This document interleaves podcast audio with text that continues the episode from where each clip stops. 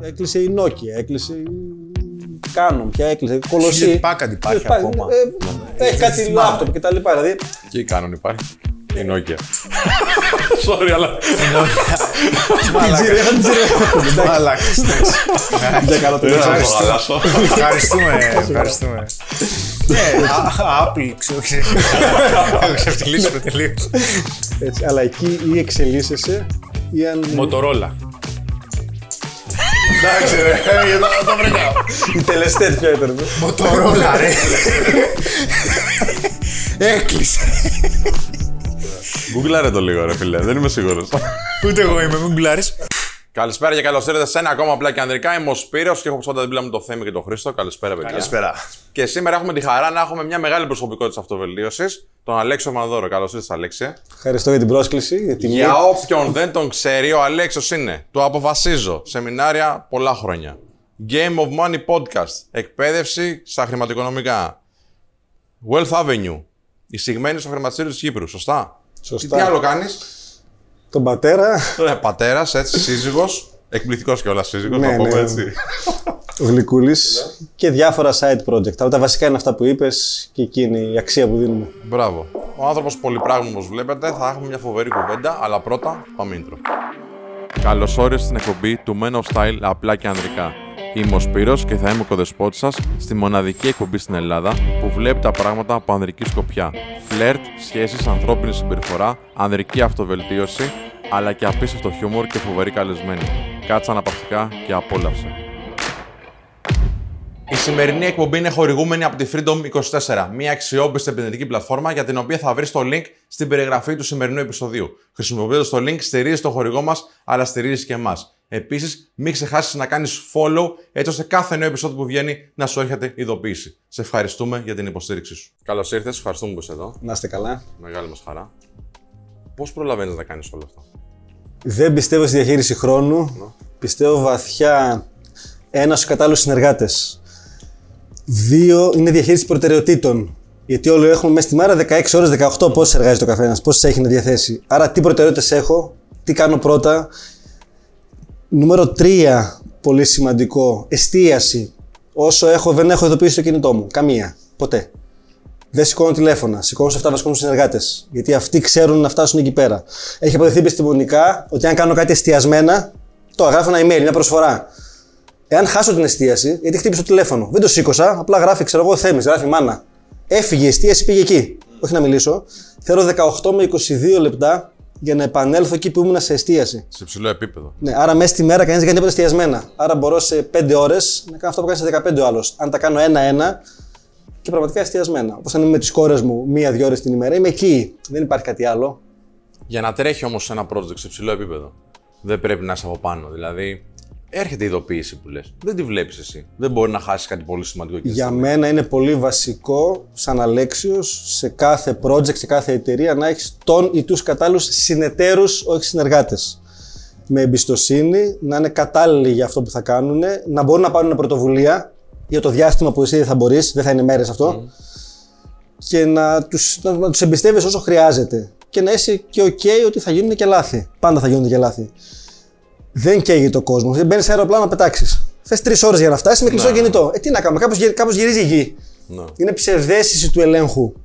Και δεν τους αφήνεις να αναπτυχθούν κιόλας. Άρα θέλει τους κατάλληλους ανθρώπους που θέλει χρόνο αυτό. Για μένα να έχεις περάσει πρώτα μέσα από το project. Αν δεν το έχω κάνει εγώ, πού να βρω το συνέτερο; Να το έχω κάνει με τα χεράκια μου, ρε παιδί μου, το ξέρω. Και δεν στείνεις 7 εταιρείες ένα χρόνο. Θέλει 10 χρόνια. Ναι, βέβαια. Έχεις περάσει μέσα από μένα, το έχεις κάνει πετυχημένα, έχεις δει τον άνθρωπο, στήθηκε. Άρα λίγο απομακρύνεσαι και έχεις επισκόπηση. Πας στην επόμενη. Δύο-τρία χρόνια. Γιατί όλοι βλέπουν το τελικό αποτέλεσμα, δεν βλέπουν το από πίσω. Πόσο καιρό πήρε και πόσες αποτυχίες και πόσες καμπανεβάσματα. Ε, οι άνθρωποι που έχεις δίπλα σου για να σε βοηθούν σε αυτά και εσύ να τους βοηθάς αντίστοιχα. Πώ του επιλέγεις, δε φίλε. Δηλαδή, τι θα κάτσεις τώρα. Ενδεχομένως δεν ήξερες στην αρχή να μπεις στο χρηματιστήριο. Σε έβαλε κάποιος άνθρωπος ή τέλος πάντων αξιοποίησες τις γνώσεις κάποιου ανθρώπου για να μπορέσεις να το κάνεις αυτό. Εκεί συμβαίνουν δύο πράγματα. Το ένα θα είναι περίεργο γιατί είναι ενεργειακό. Το νούμερο ένα είναι, από τα λίγα ταλέντα που έχω, είναι να αναγνωρίζω τον άνθρωπο που μπορεί να κάνει κάτι καλά. Το βλέπω, ρε παιδί μου. Και πάντα αυτό που λέω σε γνωρίζω εσένα και λέω σε φίλο στην ομάδα μου. Είναι το, το πρώτο που λέω, αν κάποιον τον πιστεύω. Αυτό είναι η διέστηση. Το δεύτερο κομμάτι είναι ότι αν αυτό που πας να κάνεις πραγματικά το πιστεύεις και το θέλεις. Και έχεις κάνει και το business plan και ό,τι χρειάζεται. Και έχεις ανοιχτούς τους ορίζοντές σου, το σύμπαν θα σου φέρει τον κατάλληλο άνθρωπο, αρκεί μπορείς να τον δεις. Με τη Wealth, το χρηματιστήριο στην Κύπρο, είχα την ιδέα από το Game of Money, γιατί πάρα πολλοί άνθρωποι, επειδή χτίσαμε τον brand, λένε: OK, ρε παιδί μου, θα πεθάνουμε δουλεύοντας. Το καταλάβαμε, μας το είπατε. Κομπλέ, δεν πάρει κανεί σύνταξη και είμαστε εγκλωβισμένοι. Έχω 5-10 χιλιάρικα. Τι να τα κάνω; Φοβάμαι το Forex. Καλή ώρα είχαμε τη Wind Media σήμερα Ναι. που έκλεισε. Φοβάμαι τα κρύπτο γιατί δεν τα πιστεύω. Το χρηματιστήριο του 99 ο μπαμπάς μου τα χάσε. Το φοβάμαι και αυτό. Τι μπορώ να κάνω. Οπότε έχει έρθει η πληροφορία ότι κάποιοι άνθρωποι θέλουν να επενδύσουν μικροκεφάλαια. Πιστεύω πολύ το real estate λόγω της άλλης δραστηριότητας. Οπότε λέω δεν τα μαζεύουμε σε ένα κουμπαρά να τα κάνουμε εμείς real estate και να παίρνετε κάποιες αποδόσεις. Αυτό που πήγα να κάνω δεν γίνονταν στην Ελλάδα. Μπήκε η καραντίνα, το πάγωσα να δω πώς θα πάει το real estate και όταν πλέον μπορούσε να γίνει, βρέθηκε τυχαία μέσω, γιατί το κουβεντιάζεις για να βρεις τους ανθρώπους, είσαι έξω στην πιάτσα και μιλάς. Και λες: Στείνω αυτό. Δεν φοβάμαι από την ιδέα μου να μου την κλέψουνε. Πολύ το φοβούνται Με αυτό. το που τη βέβαια. σκέφτηκες, ήδη την έχω σκεφτεί άλλη χίλιου όλο τον κόσμο. Ναι, έχει ναι, πάει ναι. στο πεδίο. Μπορεί και να έχει τρέχει. γίνει ήδη σε ένα χωριό στη Βιέννη, Μπράβο. ξέρω εγώ. Για να, Για να το σκέφτεσαι παράλληλα. Ναι, ναι, ναι. Άρα το αντιμοιραστώ δεν χάνω, μόνο να κερδίσω έχω. Μπας και βρω τον κατάλληλο. Η υλοποίηση είναι το θέμα. ναι. Μπράβο, και η ταχύτητα. Οπότε εκεί βρήκα τον κατάλληλο άνθρωπο, τον είναι συνεταιρό μου τον Λευτέρη, που είναι ειδικό σε αυτό. Η κουβέντα είναι θα μας το κάνεις, δεν το κάνουμε συνεταιρικά. Ευτυχώς είπε συνεταιρικά. Το κάνουμε μαζί, η Βανδόρη με τον αδερφό μου και ο Λευτέρης. Ο καθένας κάνει αυτό που κάνει καλά. Εγώ κάνω το- το fundraising, αυτός κάνει το χρηματιστήριο και τα funds. Εμείς κάνουμε την κατασκευή. Και αν ο καθένα ξέρει τη δουλειά όπως και εσείς εδώ, ο καθένα κάνει το κομμάτι του, το είχαμε πει την άλλη φορά. Όλα είναι μια χαρά. Ωραία. Και κάνεις και σεμινάρια. Αρκετά. Τα σεμινάρια είναι να έχουν να κάνουν με εκπαιδεύσεις, στις οποίες ο κόσμος δεν έχει ας πούμε, την κλασική εκπαίδευση, όπως κάνουμε και εμείς εδώ. Δηλαδή αυτοβελτίωση. Τώρα ξεκινάει κάπως να γίνεται έτσι λίγο πιο mainstream. Εσείς το κάνετε πολύ καιρό με το αποφασίζω, έτσι. Ε, αλλά κάνεις και, εκπαιδευ... και ε, οικονομικά. Εκπαιδεύεις τον κόσμο και στο χρήμα. Και σκάει κιόλας η φάση με τη Win Media που είπες τώρα. Τι έγινε με αυτή την περίπτωση και γιατί την πατάμε, ρε παιδί μου; διαχρονικά, αν δει κάποιος παγκοσμίως, όποτε υπάρχει μια κρίση, οικονομική κυρίως, αυτό το οποίο ανθίζει είναι ο τζόγος, οι απάτες και η παραοικονομία προφανώς. Γιατί, γιατί είναι η ανάγκη του ανθρώπου να επιβιώσει και να οικονομήσει γρήγορα. Και μια άλλη φυσική ανάγκη είναι να οικονομήσω πολλά χωρίς να δουλεύω. Που δεν στέκει. Είναι συμπαντικός νόμος. Ό,τι δίνω, παίρνω.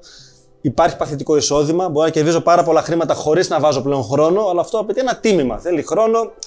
Δεν είναι να πάω να παίξω πόκερ ή να πάω στο καζίνο. Οι πιο πολλοί λοιπόν όμως εύκολα πείθονται γιατί ζητάνε μικρά ποσά. Σου λέει βάλει 300 ευρώ, 500 ευρώ και να τα κάνεις επί 2, επί 10, επί 100. Τι είχαμε, τι χάσαμε για κάποιους, όχι για όλους, για κάποιους είναι σοβαρά χρήματα. Απ' την άλλη, τι λένε, ότι αν τα επενδύσω σοβαρά και πάρω 10% το χρόνο, που είναι μια πολύ καλή απόδοση, στα 500 ευρώ ένα 50, δεν σώθηκα. Οπότε πάω να τα κάνω επί 10, μπας και σωθώ. Αυτό δουλεύει υποσυνείδητα. Οπότε παραμυθιάζονται και πάνε και τρώνε τον παπά ή κάποιοι προλαβαίνουν να κερδίσουν μερικά, γιατί μπήκαν στην αρχή της πυραμίδας. Αυτά είναι πόντζι σχήματα όλα. Απλά αν το έχουν πει και σε άλλους, διαλύουν τον brand τους, όπως συνηθίζω να λέω, ότι άντε και το κάνεις για σένα, ξέρεις ότι είναι 9 στα 10 να χάσεις, μαγιά σου. Άλλος πάει στο καζίνο. Μην το πεις σε άλλους όμως, κρίμα είναι Ναι, ναι. για να πάρεις προμήθεια από εκεί. Οπότε όλα αυτά για μας είναι δυστυχώς πραγματικότητα, αλλά φέρνουν πολύ κόσμο και στο podcast που τους εξηγούμε την αλήθεια ότι όλα τα πράγματα θέλουν χρόνο, θέλουν αξία, θέλουν. Πολύ συχνά λέμε εδώ ότι ξέρεις τι, εμείς ασχολούμαστε με το φλερτ και τις σχέσεις. Θα έπρεπε να το διδάσουν στο σχολείο. Και πιστεύουμε πραγματικά ότι και την οικονομική εκπαίδευση θα πρέπει να την έχουμε στο σχολείο. Γιατί δεν την έχουμε; Πιστεύω βαθιά στο όποιο σύστημα, δεν έχει σημασία ποιο είναι το σύστημα παγκοσμίως, το οποίο φτιάχτηκε πριν από 100 χρόνια επί βιομηχανική επανάστασης και ήθελε να βγάζει υπαλλήλους και αυτό απασχολούμενου. Κυρίως υπαλλήλους.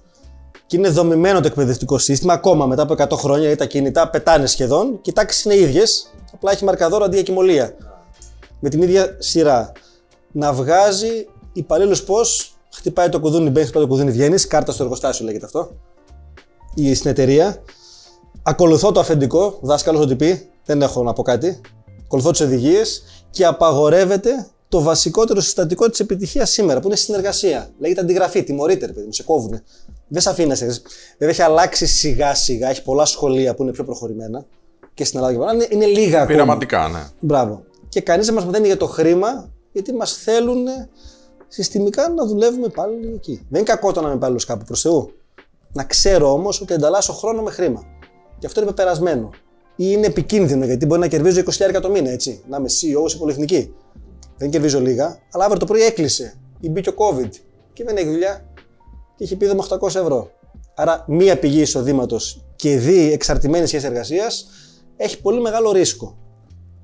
Και δεν έχει ποτέ οικονομική ανεξαρτησία. Οι άνθρωποι του περιβάλλοντό μου, ας πούμε, όταν ξεκινήσαμε εδώ το Men of Style και όλα αυτά, μου λέγανε τι πας να κάνεις. Είχα την καριέρα μου στον ΟΤΕ και όλα αυτά. Τώρα, εσύ μια, μια θέση με στάτου, ξέρω εγώ, παίρνεις το μισθό σου, καλό μισθό και όλα. Τι πας να διεκδικήσεις από μια αγορά που είναι έτσι όπως είναι, γιατί το ξεκινήσαμε με την κρίση εμείς.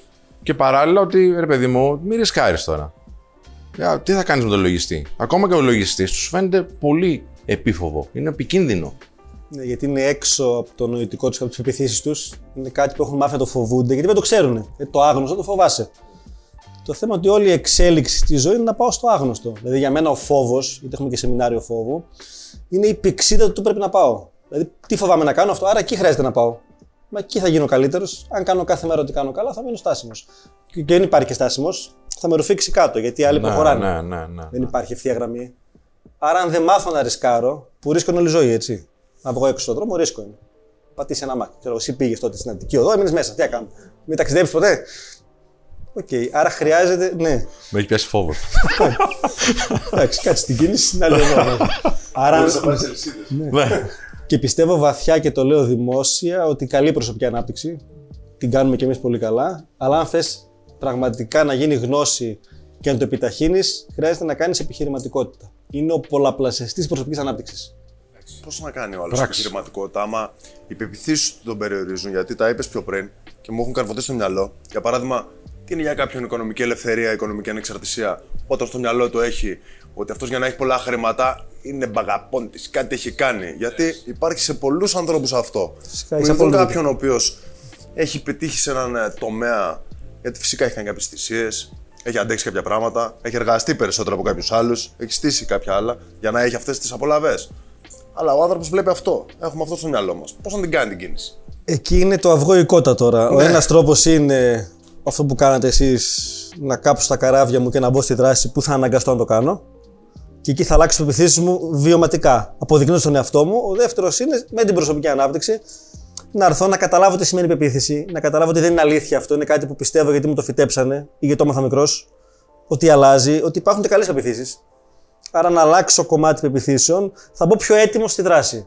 Και τα εγώ προτιμώ παράλληλα να γίνονται αυτά. Φτάνει ο άνθρωπος στο χείλος της καταστροφής για να πει κάτι δεν πάει καλά. Και αν. Κι αν. Κι αν. Κι αν. δηλαδή είναι λίγο τραβηγμένο να πω ότι τελικά με απέλησαν από τη δουλειά μου, είμαι 40 χρονών, έχω δύο παιδιά, ο παχουλός μισθός μου ήταν τελικά κάτι το οποίο δεν με διευκολύνει πλέον. Τώρα πρέπει να κάνω κάτι δικό μου. Είναι αργά. Είναι αργά αρχικά ποτέ. Αργά δεν είναι ποτέ και επιχειρηματικά το μην αναφέρω από, το, από τα Starbucks μέχρι τα KFC. Άνθρωποι στα 60, στα μέσα 80 ξεκινήσαν επιχειρήσεις κορυφαίες και στην Ελλάδα, όχι μόνο εξωτερικό. Το θέμα για μένα είναι ένα, να μην φτάσω στο φτάνει πια, μην φτάσω στο εξωτερικό παράγοντα. Να το κάνω οικειοθελώ, φάω το φάω το φάω στο κεφάλι. Δύο, να βρω το κίνητρο. Δηλαδή, άντε να κάνω επιχειρηματικότητα. Ωραία. Τι είναι αυτό που έχω να προσφέρω; Γιατί για να με πληρώσει κάποιος να κάνω κάτι, χρειάζεται να του δώσω μια αξία. Δεν σε πληρώνει κανείς για τα ωραία σου μάτια. Στα πιο πολλά σπορ τουλάχιστον. Οκ. Άρα αυτό που θέλω να κάνω, μου στέλνουν πάρα πολλά μηνύματα τώρα και λόγω του TikTok και λόγω του Game of Money. Ε, τι επιχείρηση να ανοίξω, τι είναι καλό e-shop να κάνω σήμερα και του λέω λάθος ερώτηση. Γιατί απαντάω σε όλους έστω και με ένα ηχητικό. Τι σου αρέσει να κάνεις που είσαι καλός; Έρευνα αγοράς και αν το σηκώνει αυτό το κομμάτι. Και τι διαφορετικό έχεις να δώσεις ή τι καλύτερο έχεις να δώσεις. Σωστά. Αν δεν τα λύσεις αυτά, μην το κάνεις. Δηλαδή, και δεν είναι κακό να μείνει κάποιος άλλο. Δεν... Υπάρχει και ο παράγοντας στην επιχειρηματικότητα όμως που έχει να κάνει και με προσωπικότητα. Δηλαδή δεν είναι όλες οι προσωπικότητες για επιχειρηματικότητα.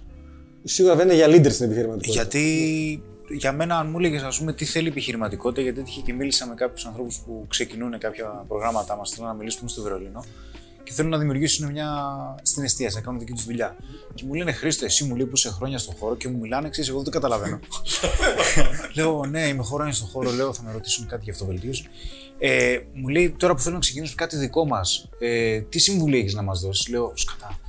Ε, λέω, μάλλον στο μάχη. Δηλαδή, θέλει ρε φίλε στο μάχη αγελάδας η επιχειρηματικότητα. και δεν έχουν όλοι το ίδιο στομάχι. Όχι. Γι' αυτό και δεν, δεν θα γίνουν όλοι κορυφαίοι επιχειρηματίες. Δεν θα γίνουν όλοι επιχειρηματίες. Επιχειρηματίες. Γιατί το να γίνεις και το κορυφαίος στην επιχειρηματικότητα, που είναι πολύ ψηλός ανταγωνισμός, έχει να... είναι σαν να γίνεις κορυφαίος στο ποδόσφαιρο. Είναι ένα ποσοστό Που είναι- ανθρώπων που θα, ή θα πληρώσουν το τίμημα ή αν έχουν ταλέντο και πληρώσουν για το τίμημα, θα γίνει λίγο πιο εύκολα. Ναι. αν έχω και ταλέντο σε αυτό. Από εκεί και πέρα, εάν επιλέξω, γιατί σαν κοινωνία, το είχαμε πει και την άλλη φορά, πριν από τη βιομηχανική επανάσταση, οι πιο πολλοί αυτοαπασχολούμενοι ήταν. Έτσι, δηλαδή δεν δουλεύαν κάπου υπάλληλοι. Ήταν ο σιδηρουργό, αυτός που έκανε τα ψωμιά. Άρα, σαν κοινωνία, υπήρχε αυτό το μοντέλο να είναι οι πιο πολλοί αυτοαπασχολούμενοι, όχι επιχειρηματίες. Να Μάλιστα. έχουν την επιχειρησούλα, το μαγαζάκι τους τέλος πάντων. Ο βιοτέχνης. Μπράβο. Ο πιο βιοτέχνης. Μπράβο. Αυτό σαν μοντέλο και πάει εκεί η οικονομία, παιδιά. Το λέω και τρώω πολύ Bullying. ξύλο, ναι. Και τη εσύ που προωθεί τα νέα συστήματα και θα, ότι πλέον πάμε σε οικονομία απόδοσης. Το κλασικό μου παράδειγμα στα ξενοδοχεία δεν θα πληρώνεις την καθαρίστρια μεροκάματο. Την πληρώνεις με το δωμάτιο. Δεν έχουμε σήμερα αγάπη μου δουλειά. Δεν πληρώνεται. Αυτό λέγεται οικονομία απόδοσης. Performance economy. Άρα όλοι πάμε, ακόμα και κάποιοι που ήταν υπάλληλοι, να είναι αυτοαπασχολούμενοι. Εκεί πάει η οικονομία. Τώρα, μας αρέσει ή όχι, δεν με απασχολεί. Εκεί, εγώ απλά λέω ότι πάμε εκεί. Άρα ξαναγυρνάμε σε ένα τέτοιο μοντέλο όπου όλοι θα είναι μικροί επιχειρηματίες. Αν δεν εκπαιδευτούν σε αυτό, θα πάνε άκλαυτοι. Γιατί να πάρω αυτή την καθαρίστρια και όχι την άλλη; Εκεί χρειάζεται να πουλάω και τον εαυτό μου, να ξέρω να κάνω και λίγο marketing, να κάνω δημόσιες σχέσεις. Πώς μπορείς να καταλάβεις ότι κάνεις για επιχειρηματίας; Να το δοκιμάσεις. Στο πεδίο μου. Ε, ασχολούμαστε με την επιχειρηματικότητα από το 14. Ναι, δεν κατάλαβα. Εντάξει. Πάνω, 8 χρόνια. Να σου πω κάτι. Δεν, δεν νομίζω ότι έχω επιχειρηματικό δαιμόνιο. δηλαδή, ακόμα και σήμερα αμφισβητώ. Ξέρεις τι έχεις. Ότι τι, λέω, τι, μήπως δεν μου κόβει, ρε φίλε. τι τώρα. πιστεύω ότι έχετε. Είναι άλλο το επιχειρηματικό. δε- α, Είναι άλλο να γίνω επιχειρηματίας, άλλο να κερδίσω πολλά χρήματα. Άλλο, Ποια, είναι, ποια είναι η διαφορά; άλλο να έχω οικονομική ανεξαρτησία. Είναι πάρα πολλοί που έχουν τις επιχειρήσεις τους και μπορεί να μπαίνουν μέσα, να είναι break even. OK, ας πούμε. κατάλαβα. Μπράβο. Άρα, είναι άλλο κάνω κάτι καλά και έχω κόσμο και τζίρο, άλλο ξανά κάνω οικονομική διαχείριση. Και μπορεί να φέρω χρειάζομαι ένα CFO στην εταιρεία μου. Μάλιστα. Να μου κάνει τα οικονομικά, αν δεν ξέρει ένα από του συνεταίρου. Ή να έχω έναν HR να μου κάνει το, να πει το προσωπικό, αν δεν είναι ταλέντο μου. Άρα εκεί πληρώνω ανθρώπους ή του βάζω συνεταίρου για να το κάνουν. Ναι. Τέλεια. Άρα αυτό δεν είναι δαιμόνιο επιχειρηματικό. Εσείς έχετε επιχειρηματικό δαιμόνιο. Γιατί παράγεται νέα γνώση, δημιουργείται πράγματα. Αυτό είναι το δαιμόνιο. Αν αυτό θα παράξει και χρήματα και θα μεγαλώσει πολύ, θέλει και άλλους παράγοντες μέσα. Που μπορεί να μην το έχετε ο καθένας από μόνος του, μπορεί να το έχετε όλοι μαζί και να θέλει και άλλους στο παιχνίδι. Ή να θέλει μια, μια βοήθεια να πω στο Αλέξη, κοίτα, είναι χαρακτηριστικό του πετυχημένου επιχειρηματία να καταλαβαίνει πότε δεν το έχει και να ζητάει βοήθεια. είναι όλων των επιτυχημένων ανθρώπων. Διότι ένα, μόνο ο, ο δυνατός που έχει αυτοεπίθεση ζητάει βοήθεια. Γιατί ξέρω ότι δεν ξέρω και δεν είναι αδυναμία να ζητήσω βοήθεια από δεν ξέρω. Τελεία. Και χρειάζεται, μου είχε πει ένας μέντορας κάποτε, θα έχει τον καλύτερο δικηγόρο, τον καλύτερο λογιστή, τον καλύτερο αρχιτέκτο να πα να κάνεις σπίτι και αν σου κοστίζει ακριβότερα, διότι πρέπει να είναι εκεί, να σου δίνει την καλύτερη συμβουλή, θα σου γλιτώσει πάρα πολλά χρήματα κάποια στιγμή. Αλλά θα έχει πάνω τον καλύτερο, γιατί πόσα λογιστικά να μάθω, ξέρω και εγώ πάρα πολλά. Έχω λογιστική, έχω, έχω τον βασικό μου λογιστή και έχω και δύο. Να τον ελέγχουν. Όχι να ελέγχουν αυτό να. Να το κρατάνε με αυτό που του λέω. ναι, να, να, μπορώ, να μπορώ να πάρω άποψη. Δεν ελέγχουν τα οικονομικά του, αλλά παίρνω από αυτόν μια γνωμοδότηση. Το συζητάω και με άλλους δύο για να διευρύνω το δικό μου νου. Για να μπορώ να κουβεντιάσω. Αλλά θα τον εμπιστευτώ στην τελική απόφαση, γιατί αυτόν πληρώνω για αυτό το πράγμα. Μέσα. Εκτός αν είμαι τόσο κάθετος εγώ, ή δεν μου κάνει. Άρα, αν έχω τους κατάλληλους και τους καλύτερους συνεργάτες, εξωτερικούς, όχι με στην εταιρεία μου, Ναι, βέβαια. Εκεί πλέον έχω φτιάξει μια ομάδα. Τι λέγανε παλιά, ένα mastermind, ρε παιδιά. Τι είναι το mastermind που κάνουν παλιά όλοι, που κάνουν οι κορυφαίοι; Να κάτσει το Men of Style, ο Βανδόρο, ο Μίτσος, ο Γιώργος, που έχουν παράλληλε επιχειρηματικότητε, μια φορά το μήνα το δίμηνο, σε ένα τραπέζι, να πιούνε πέντε τσίπουρα και να ανταλλάξουν ιδέες ή να πούνε προβλήματα που έχουν. Υπάρχουν τέτοιες δικτυώσεις ανθρώπων, που από εκεί μαθαίνεις, διότι αν είμαι με σένα που έχεις προσωπικό 30 άτομα, εγώ δεν έχω. Άρα μου, μου πεις μια λύση που βρήκες σε ένα πρόβλημά σου. Ή ένα πρόβλημα που σου έρχεται. Μπράβο. Μπορεί εγώ που ξέρω ήδη να σου πω τι έκανα, να σου μια άποψη να σου δώσω, ή να το χειριστεί. Και δεν κοστολογείται αυτό, έτσι. Ναι, δεν κοστολογείται. Αυτό, αυτή η πλέον, ναι, συμβουλή. αυτό λέγεται mastermind. Δηλαδή, το χρόνο που έχουμε τον ελεύθερο ή συγκ- συγκροτημένα, να δικτυώνουμε με ανθρώπους που είναι πολύ καλοί στο που κάνουν σε άλλους κλάδους. Συνήθως. Έχω παρατηρήσει, ρε Αλέξη, στην Ελλάδα. Έχει κάποιος ένα ποσό να επενδύσει. Και αντί να φέρει κάτι καινούριο, κάτι ενδιαφέρον, κάτι να ταράξει λίγο την αγορά, κάτι να τον κράξουν και λίγο, αλλά να έχει και λίγο τζέρτζελο, πάει, θα ανοίξει καφετέρια, εκεί πέρα που υπάρχουν άλλες 15 καφετέρειες, θα ανοίξει το σουβλατζίδικο δίπλα στο άλλο σουβλατζίδικο που ήδη έχει το κοινό του για να του πάρει λίγο από το κοινό. Γιατί συμβαίνει αυτό; Γιατί δεν υπάρχει το επιχειρηματικό δαιμόνιο. Είναι η φυσική ανάγκη του ανθρώπου για ασφάλεια Και μίμηση. και μίμηση. Γιατί εκεί νιώθω ασφάλεια. Σου λέει, «Εσύ, αφού πάει καλά αυτό, θα πάω και, και μέχρι ένα σημείο ξέρεις, αυτό δουλεύει κιόλας. Δηλαδή, αν έχει μια καλή καφετέρια ή ένα καλό γεράδικο, τα πρώτα ένα-δύο που θα ανοίξουν δηλαδή, βοηθάνε κιόλας το πρώτο. Γιατί γίνεται πιάτσα. Αυτό έχει ένα σημείο κρίσιμο που μετά χάνουν όλοι. Ή μένει ο πραγματικά καλός, που συνήθω είναι ο πρώτος, ή ο δεύτερος, γιατί το πρώτος πάντα και λίγο τυχερός. Γιατί βλέπει και τα προβλήματα του πρώτου και τα Μπράβο. διορθώνει. Ναι, ναι, και δεν άλλοι τα- εξαφανίζονται. Ο πραγματικά καλός δεν θα χάσει. Και σα ανοίξει όλος ο δρόμος με, με γυράδικα. Και, έχει- και θέλει συνέχεια καινοτομία. Ε, πιστεύω βαθιά και σε αυτό που κάνω εγώ και που κάνετε εσείς, δεν πάω να το αντιγράψουν άλλοι 10-15, θα είμαι πάντα ένα βήμα μπροστά. Ναι, το έχει δείξει η αγορά έτσι κι αλλιώς, ναι, εντάξει. Τέλεια, άρα δεν με φοβίζει. σα ίσα χτίζουν και μια κουλτούρα. Ο κόσμος να μιλάει για αυτοβελτίωση και να ξέρει τι είναι. Να μιλάει για εκπαίδευση στο φλερτ και να μην το έχει ρε παιδί μου παρωχημένο ή κάτι κακό, να πει: Οκ, το ακούω. Άρα αυτοί όλοι βοηθάνε τελικά. Ο πραγματικά καλός θα έχει το κομμάτι του, την πίτα του και θα τη μεγαλώνει κιόλας. Έχει πάρα πολύ μεγάλη πίτα στην αγορά, ακόμα και στην ελληνική που είμαστε σχετικά μικρή κοινωνία. Δεν- Είναι φόβος ότι θα μου πάρουν. Όσον αφορά για την εκπαίδευση στο χρήμα, σε τι level πιστεύεις ότι είμαστε στο κομμάτι της αποταμίευσης σαν Έλληνες; ε, απειροελάχιστο. Η γενιά μας, οι γονείς μας και οι πιο παλιοί που περάσαν την κατοχή, τι λέγανε, βάζω, τα αποταμιεύω σε γη. Όλοι οι γη παίρνανε οι περισσότεροι. Ή διαμέρισμα, πετά και τούβλα, που τελικά αποδείχθηκε σοφό διαχρονικά. Η γενιά η δικιά μας, ένα γιατί δεν έχει την κουλτούρα, γιατί μεγαλώσαμε λίγο πιο βολεμένα από τους γονείς και τους παππούδες. Δηλαδή, είχαμε ρυθμό και το χατζηλίκι μας κτλ. Δεν ήταν τόσο ζώρικα τα πράγματα. Και σε μια κοινωνία που με τα social media βλέπεις τι γίνεται τριγύρω, τα φάω όλα. Θα πάω στη Μύκο να κάνω τα γούστα μου. Που... Το φλεξάρω. Ναι, είναι ψεύτικες ανάγκες αυτές. Εντάξει, είναι και χαμηλότερα τα εισοδήματα, πιστεύω. Μπράβο. Το Έτσι, δεύτερο παίζει κομμάτι ρόλο. είναι ότι. και το είπα σε ένα meeting επιχειρηματιών που ήταν η ηλικία του πατέρα μου και σχεδόν πιαστήκαμε στα λόγια. Του λέω ότι πραγματικά λέω, στη, γε- αν εγώ αυτά που κάνω σήμερα τα έκανα πριν από 30 χρόνια. Θα είχα 7 σπίτια, 2 εξοχικά Ναι, ναι. και 3 εκατομμύρια στην άκρη. 80s, Ναι, με, 90s. με, την, με την Τι ίδια λες τώρα; ενέργεια που βάζω. Και αντέδρασαν, ναι. Αντέβασα γιατί εντάξει, το είπα λίγο πιο προκλητικά, ρε παιδί μου, ήταν πιο εύκολα για εσάς. Δεν ήταν πιο εύκολα. Δουλέψατε σκληρά, αλλά είχε πολύ πιο μεγάλο αποτέλεσμα. Όχι φίλε, ήταν πιο εύκολο γιατί το συζητάω και με τον πατέρα μου. Για πες. Αυτό. Βιοτέχνης. Εντάξει, μονοπόλιο Okay. Ο πατέρας του τη συγκεκριμένη επιχείρηση. Εντάξει. Και του λέω ότι ε, εσύ δεν είχες κάποιον να ανταγωνιστείς. Άμα ήταν μονοπόλιο, ναι. Τώρα μπαίνει σκρούτζο ο άλλος και ανταγωνίζεσαι το προϊόν σου σε όλη την Ελλάδα, σε όλους. Δηλαδή δεν έχεις να κάνεις με ίντερνετ. Τώρα η βιτρίνα σου δεν υπάρχει. Αν δεν έχεις καλή βιτρίνα στα social media και αν δεν φτιάξεις βιτρίνα στα social media, που δεν είναι εύκολο. Είναι πολύ πιο πολυπαραγωγικό πλέον. Είναι πολύ εύκολο να γίνεις στα social media kits, να σε κράξουν στην επιχείρησή σου γιατί πολλοί που το συζητάμε, πολλοί κόσμοι δεν έχει γούστο. Δεν έχει γούστο. Δεν έχει αισθητική είναι να πει. θέμα της ελληνικής κοινωνίας, Είναι σίγουρα. όμορφο. Μου αρέσει. Δεν το κάνω για να το κάνω.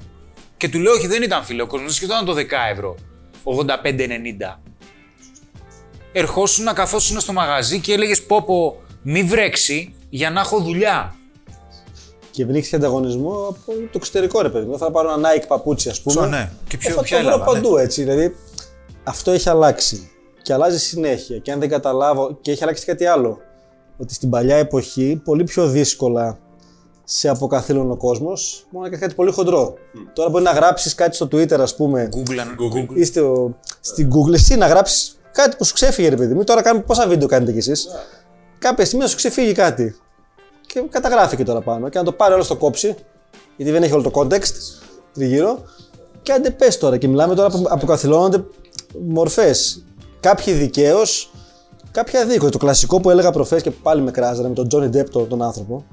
Ποιος δήλωσε κάποια στιγμή ότι θα, θα θωωθώ. Τέλεια. Τι να το κάνω. Διαλύθηκε το brand μου. Διαλύθηκε η ζωή μου. Από την ώρα που μου έκανε τη μήνυση και βγήκε πάνω. Δεν έχει σημασία αν θα κερδίσω. Γιατί με το eFood, Αντίστοιχα. Με, με τις αξιολογήσεις στο Google που πήγε να παίζει όλη η εταιρεία, έτσι έγινε χαμός. Δηλαδή πλέον να αποδείξει ότι είναι ελέφαντας, αλλά έχει γίνει ήδη ζημιά. Αυτό όμως έτσι είναι η κοινωνία. Αυτό ζούμε τώρα. Μας αρέσει, μας αρέσει, εκεί, εκεί είναι. Μια που μιλάμε για γενιές, αυτό ζούμε τώρα. Έρχεται όμως ένα πολύ μεγάλο κύμα το Metaverse. Θα βάζεις αυτό, τα γυαλάκια σου και θα είσαι. Όχι, αλλά θα είσαι στο λογιστή. Θα πληρώνεις την εφορία σου. Ξέρω εγώ. Θα το βγάζεις, θα είσαι στο Manchester. Απολαυστική εμπειρία. Ναι. Πάμε θα στην το βάζεις εφορία. αυτό. θα κάνεις δουλειές, θα είσαι εξυπηρετή. Ναι, αυτό. εντάξει. Γιατί τώρα θα λασίτσα πώς να έρθει από εδώ. Αλλά θα αλλάξει την καθημερινότητά μας. Και θα το θέλουμε κιόλας. Θα τρέχουμε να το πάρουμε. Πού να το φορέσεις να δεις πώς είναι. Δεν ξέρω. Έχεις βάλει; Έχω ένα Α, Oculus. πες μας την εμπειρία και πώς θα επηρεάσει τώρα όλο αυτόν τον κόσμο. Πήρα λοιπόν ένα Oculus για να το δοκιμάσουμε. Με τον κοινό μας φίλο. Βέβαια μπαίνεις μέσα σε αυτό. Είχα, είχα δει VR παλιά, το οποίο είναι πραγματικά είναι all over έτσι. Δηλαδή, βλέπεις, όπου γυρνάς, βλέπεις. Έχεις βάλει ένα περίγραμμα τριγύρω. Αν βγεις έξω από εκεί, με χτυπήσεις τον τοίχο με αυτό που βλέπουμε στο Ιντερνετ. Όπου κάποια στιγμή για να τεστάρω, βάζω να κάνω τρενάκι του, του τρόμου. Και έχω και βίντεο άλλους που το κάνανε. Πραγματικά είσαι έτσι, είσαι έτσι. Σου έρχεται αναγούλα, Τι λες τώρα; Ναι. γιατί δεν μπορεί να καταλάβει. Δεν έχει ηχείο, τον ήχο το μεταφέρει μέσα από τα γογγία εδώ. Δηλαδή είναι πραγματικά σαν να είσαι εκεί πέρα μέσα. Το οποίο έχει εκπληκτικές εφαρμογές. Τρελά εθιστικό προφανώς, έτσι. Εδώ παλιά με το όποιο PlayStation και κολούσαμε. Ή το- Ακόμα. ναι, ναι. Ή τώρα, ή τώρα με, το, με το TikTok, ας πούμε. Σωστά. Το οποίο είναι δομημένο έτσι. Έχω full αυτοπιθαρχία. Μπορεί να φάω μισάωρο για πλάκα, ας πούμε.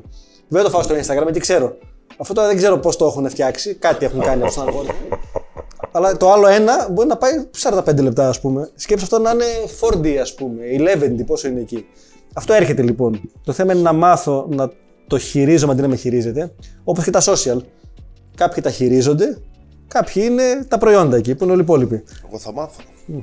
Ο Πρέπει πολλή να ο μάθω κόσμο. και οι υπόλοιποι. Πολλοί κόσμος δεν θα μάθει. Απλά θα είναι μέρος του συστήματος αυτού. Για μένα δεν είμαι μελλοντολόγος, δηλαδή δεν έχω ιδιαίτερη άποψη, αλλά έχει πολλούς κινδύνους στο κομμάτι της επικοινωνίας, στο κομμάτι του, των ανθρώπινων σχέσεων, στο κομμάτι του. Αυτοί που είναι πολύ εσωστρεφείς θα του ρουφήξει. Ναι, ναι, ναι. Όπως Σίγουρα. έχουν ήδη ρουφήξει τα, Σίγουρα. τα κινητά μέσα. Αν κάτσεις κάνα δύο COVID ακόμα και αναγκαστούμε να μείνουμε μέσα κάνα δύο χρόνια, πολλοί θα μείνουν για πάντα μέσα. Γιατί ο κόσμος ξεχνάει, ε, όχι ξεχνάει, ξεσυνηθίζει την επαφή. Ειδικά οι πιο συστρεφείς. Εγώ το βλέπω και σε σεμινάρια που κάνουμε. Είναι κόσμος ο οποίος βολεύτηκε μέσα στο σπίτι. Και τώρα ξαναξεβολεύεται να βγει. έξω. Είναι πιο κοντά του. στη- Στο χαρακτήρα του. Έτσι. Ναι, ναι, ναι. Το οποίο είναι, έχει μια επικίνδυνη κόκκινη γραμμή. Είναι άλλο να είμαι καλά μόνος μου. Είναι άλλο μοναξιά, άλλο μοναχικότητα. Μάλιστα. Μπράβο. Μοναξιά είναι κακό. Αν νιώθεις μοναξιά όταν είσαι μόνος σου, γάμεσέ τα. Αν νιώθεις καλά με τον εαυτό σου, μία μέρα, δύο μέρες, πέντε ώρες, είναι μια χαρά. Είσαι καλά με σένα. Αυτό είναι καλό δείγμα. Αλλά δεν έχεις θέμα και με τους άλλους. Αν σε ρουφάει το μέσα, κάτι χρειάζεται να κάνεις εσύ με σένα για να το αλλάξεις. Αυτό. Αλέξη, πες ότι έχω 5 χιλιάρικα στην άκρη και θέλω να επενδύσω στο σημερινό περιβάλλον. Θα το κάνω με ασφάλεια γιατί δεν μου περισσεύουν κιόλας. Εντάξει. Αλλά κάτι το οποίο να μου αρέσει κιόλας. Short term, Να, lo- low risk. να, έτσι. Για έναν άνθρωπο τώρα που, ρε παιδί μου, εντάξει, πολλοί μπορεί να μην έχουν, αλλά 5 χιλιάρικα μπορεί να μαζέψει ακόμα και με τη δουλειά σου. Εντάξει. Αλλά πριν το πεις να κάνουμε μια πάσα στο χορηγό μας, γιατί έχει ένα πολύ σοβαρό μήνυμα. Ξέρεις πολύ καλά πόσο σημαντικό είναι για μας να επενδύουμε στον εαυτό μας καθημερινά. Αλλά αν θες να επενδύσεις στις αγορές με ασφάλεια, δεν υπάρχει καλύτερη πλατφόρμα από το σημερινό χορηγό μας. Freedom 24. Αν θες να επενδύσει με 0% προμήθειες, τώρα με τη δημιουργία του λογαριασμού σου θα πάρεις εντελώς δωρεάν μία μετοχή. Γιατί να επιλέξει όμως τη Freedom 24, επειδή είναι ευρωπαϊκή θηγατρική της Αμερικάνικης εταιρείας Freedom Holding Corporation, εισηγμένη στο Nasdaq. Είναι αξιόπιστη, διαφανής και ελέγχεται από την SISEC, την Buffin και την SEC. Δηλαδή full ασφάλεια. Έχει 0% προμήθεια για μετοχές, ETF και ομόλογα. Έχεις πρόσβαση στο χρηματιστήριο Αθηνών, σε παγκόσμια χρηματιστήρια της Ευρωπαϊκής Ένωσης, των ΕΠΑ και της Ασίας. Έχεις ένα αποτεμιστικό λογαριασμό με τίσο επιτόκιο 3% και ημερήσια απόδοση τόκων. Τι άλλο θες. Πάτα παρακάτω το link και φτιάξε το δικό σου επενδυτικό λογαριασμό στη Freedom 24. Πάμε τώρα, για πες μας, τι ιδέες θα μπορούσες να δώσεις σε κάποιον άνθρωπο που έχει 5 χιλιάρικα να επενδύσει; Πάω ένα βήμα πίσω ότι μου αρέσει να το βάζω σε ένα πλαίσιο όλο αυτό. Ο ορισμός του πλούτου. Πώς είναι, πώς είναι ο πλούτος σαν άνθρωπο, παιδί μου, είναι πόσα χρήματα έχω ή αποταμιευμένα ή παράγονται παθητικά χωρίς εμένα. Άρα λοιπόν έχω ένα διαμέρισμα που τον νοικιάζω και έχω 500 ευρώ το μήνα ενίκιο. Αυτό είναι παθητικό εισόδημα. Πόσα ξοδεύω κάθε μήνα, με ένα χιλιάρικο, ας πούμε, τον break even μου. Άρα λοιπόν έχω 500 ευρώ το μήνα να έρχονται από το ενίκιο. Και 1000 ξοδεύω, είμαι- είμαι μείον 500 κάθε μήνα. Πόσα έχω αποταμιευμένα, 5 χιλιάρικα. Άρα έχω 10 μήνες ζωής. Αυτός είναι ο πλούτος μου. Χρειάζεται, αν θέλω να έχω μία αυτοεκτίμηση και μία στοιχειώδη ασφάλεια, να έχω 3 με 6 μήνες στην άκρη. Άρα για κάποιους τα 5 χιλιάρικα μπορεί να απλά να κάτσουν στην άκρη για αυτό που περιγράφουν. Βέβαια. Να μην τα κάνουν τίποτα. Συμφωνώ, συμφωνώ. Εάν χρειάζεται να Για κάνω ώρα- για ώρα κάτι. ανάγκης, λοιπόν. ναι. Εάν χρειάζεται να κάνω κάτι, πολύ σημαντικό κάτι που να μπορώ να το κατανοήσω. Κατανοώ, ας πούμε, το χρηματιστήριο. Θα πάω να τα βάλω σε μια μετοχή διαχρονική ελληνική στην Αμερική που θα μου δίνει ένα μικρό μέρισμα, 4-5%. Μια απόδοση είναι το μέρισμα και δεν κινδυνεύει και πολύ αξία της μετοχή. Θα είναι εύκολα ρευστοποιήσιμη κτλ. Ή θα ποντάρω σε μια εταιρεία που 3α, 2α, ξέρω εγώ. ναι, ή ξέρω εγώ την Tesla, τη Mesla κτλ. Όχι τη συγκεκριμένη, μία που να είναι διαχρονική. Ή έχω ανθρώπους οι οποίοι ψάχνουν, μελετάνε και επενδύουν σε πιο startup επιχειρήσεις που ξέρουν το business plan, αφού που το κάνει. Σε εμάς επενδύουν πάρα πολύ, που είμαστε εισηγμένοι, γιατί πιστεύουν στην ομάδα, στο project και στα ακίνητα. Αυτό είναι μια δεύτερη επιλογή. Δεύτερο κομμάτι που μπορώ να κάνω, αφού να το έχω κρατημένα στην άκρη ποτέ στην τράπεζα, πάρ τα χρυσές λίρες. Με τα 5 χιλιάρικα μην τα έχεις στην τράπεζα, γιατί χάνει 10% του πληθωρισμό. Αλλά το είχα φάνε 4,5. 10 είναι ο πληθωρισμός, έτσι. 10 σημαίνει ότι τα 100 ευρώ φέτος του χρόνου είναι 90. Επειδή η τιμή του χρυσού συνήθως ακολουθεί τον πληθωρισμό και τα ακίνητα, αλλά τα ακίνητα δεν φτάνουν τα χρήματα γι' αυτό, καλύτερα τα έχω σε μια τέτοια αξία. Ή εάν πιστεύω τα κρυπτονομίσματα, το bitcoin και το ethereum, το bitcoin για μένα είναι ο ψηφιακός χρυσός, κάποια βάζω στο... σε χρυσό, κάποια σε bitcoin. Αυτά είναι μια αποταμίευση εύκολα ρευστοποιήσιμα. Λέει χρυσό, ανά πάση στιγμή, τη λίρα την πηγαίνω και τα παίρνω χρήματα. Ο χρυσός έχει 0% εφορία παγκοσμίως, δεν έχει φόρο στην αγοραπολισία. Και στη Βραζιλία να πάω γιατί μπήκαν οι Τούρκοι στην Ελλάδα, δίνω τη λίρα μου και παίρνω βραζιλιάνικα πέσος. Τι έχει εκεί. Άρα είναι εύκολα ανταλλάξιμο αυτό που λες. Όχι με απόδοση όμως, να μην χάνω χρήματα είναι το πρώτο. Πρώτα να μην χάσω. Στην τράπεζα χάνω.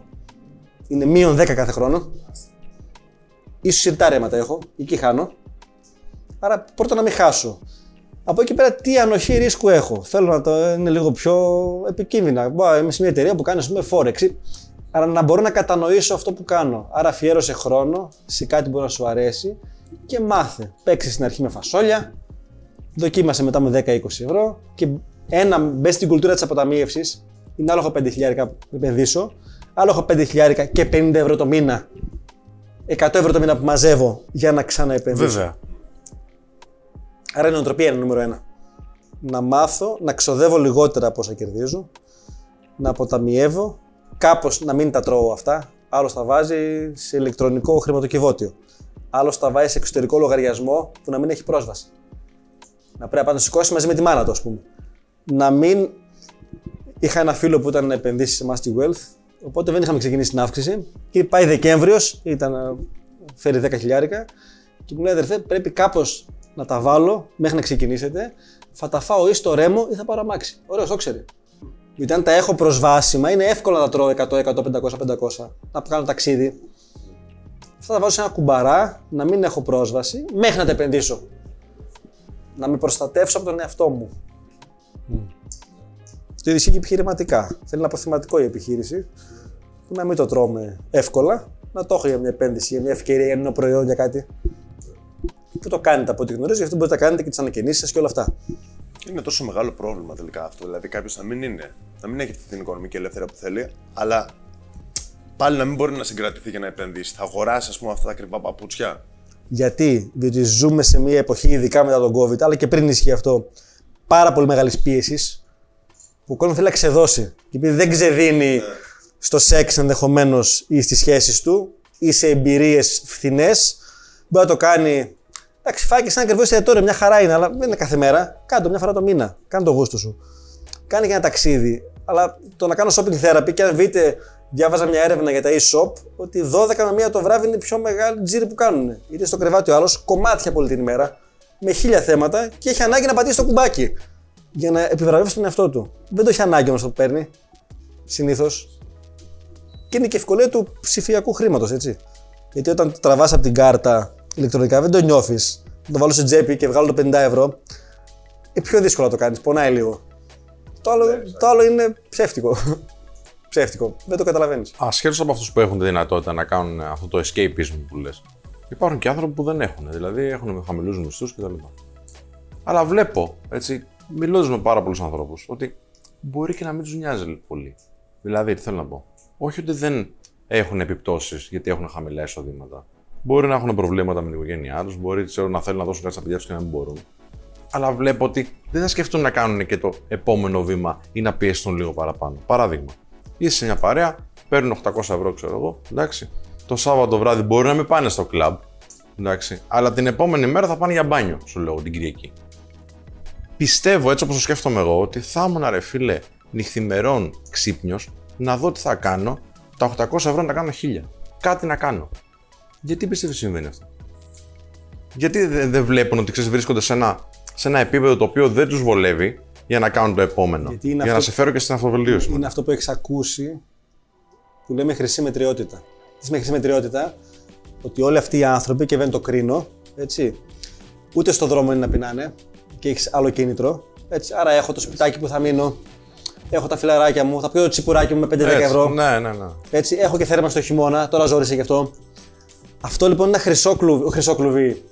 Ένα κλουβί τέλος πάντων. Χρυσό δεν είναι για αυτούς μέσα. Στο οποίο όμως δεν λείπουν τα βασικά. Δεν πεθαίνω. Δεν πεθαίνω. Έχω και την παρείτσα μου ενδεχομένως και την κόμενα Ωραίες τον κόμενο. στιγμές, ναι, ναι, ναι. Ωραίες στιγμές. Έχω την ψευδέση όταν πάω στην παραλία την Κυριακή να πιω δύο μοχίτο, κάτι μου λέει. Δεν λέει μακροπρόθεσμα. Γιατί θα φτάσει στα 50-60 και θα το μετανιώσεις. Αλλά τώρα ζεις τη στιγμή. Για ποιο λόγο να το μετανιώσεις στα 50-60, τι να μετανιώσει. Ε, Γιατί ρε φίλε εδώ έχουμε έρθει σαν ψυχές, σαν άνθρωποι για να εξελιχθούμε και να δημιουργήσουμε και να προσφέρουμε. Ε, όσο και να είναι για την πάρτη μου να περάσω καλά, όταν θα φτάσει κάποια στιγμή εκεί να κάνεις την αναπόλυση πίσω, ε, δεν θα είσαι καλά με τον εαυτό σου. Θα φας τη μούτζα. Γι' αυτό και πιο πολλοί πεθαίνουν δυστυχισμένοι. Τώρα, sorry που τα λέμε έτσι στον κόσμο, αλλά Εντάξει, έτσι έχουμε. δεν φτάνει να μάθει. πάει ταμείο. Στο ταμείο θα είσαι με την πάρτη σου. Ούτε με τη μάνα σου, ούτε με τους φίλους, ούτε με, τον με τον Ανδρέο, με κανέναν. Ε, μην κάνεις ταμείο κακό τότε. Ε, καλύτερα να έχεις φάει τα μούτρα σου 30 χρόνια, που δεν μπορεί να τρως εσύ μόνο τα μούτρα σου. Θα πετύχεις αμέσως στη δράση. Άρα να μην έχω απωθημένα ούτε γκομενικά, ούτε επιχειρηματικά, ούτε τίποτα. Δε- δεν νομίζω ότι τελειώνουν ποτέ τα απωθημένα. Απλά εξελίσσονται και μαθαίνεις να ζεις με αυτά, έτσι. Ναι, να μην, να μην Απλά ασκείς υψηλότερο αυτοέλεγχο στα απωθημένα σου. Οκ. Και, και όσο. Εγώ το λέω στο δικό σας κομμάτι, ρε παιδί μου. Φτάνω να παντρευτώ.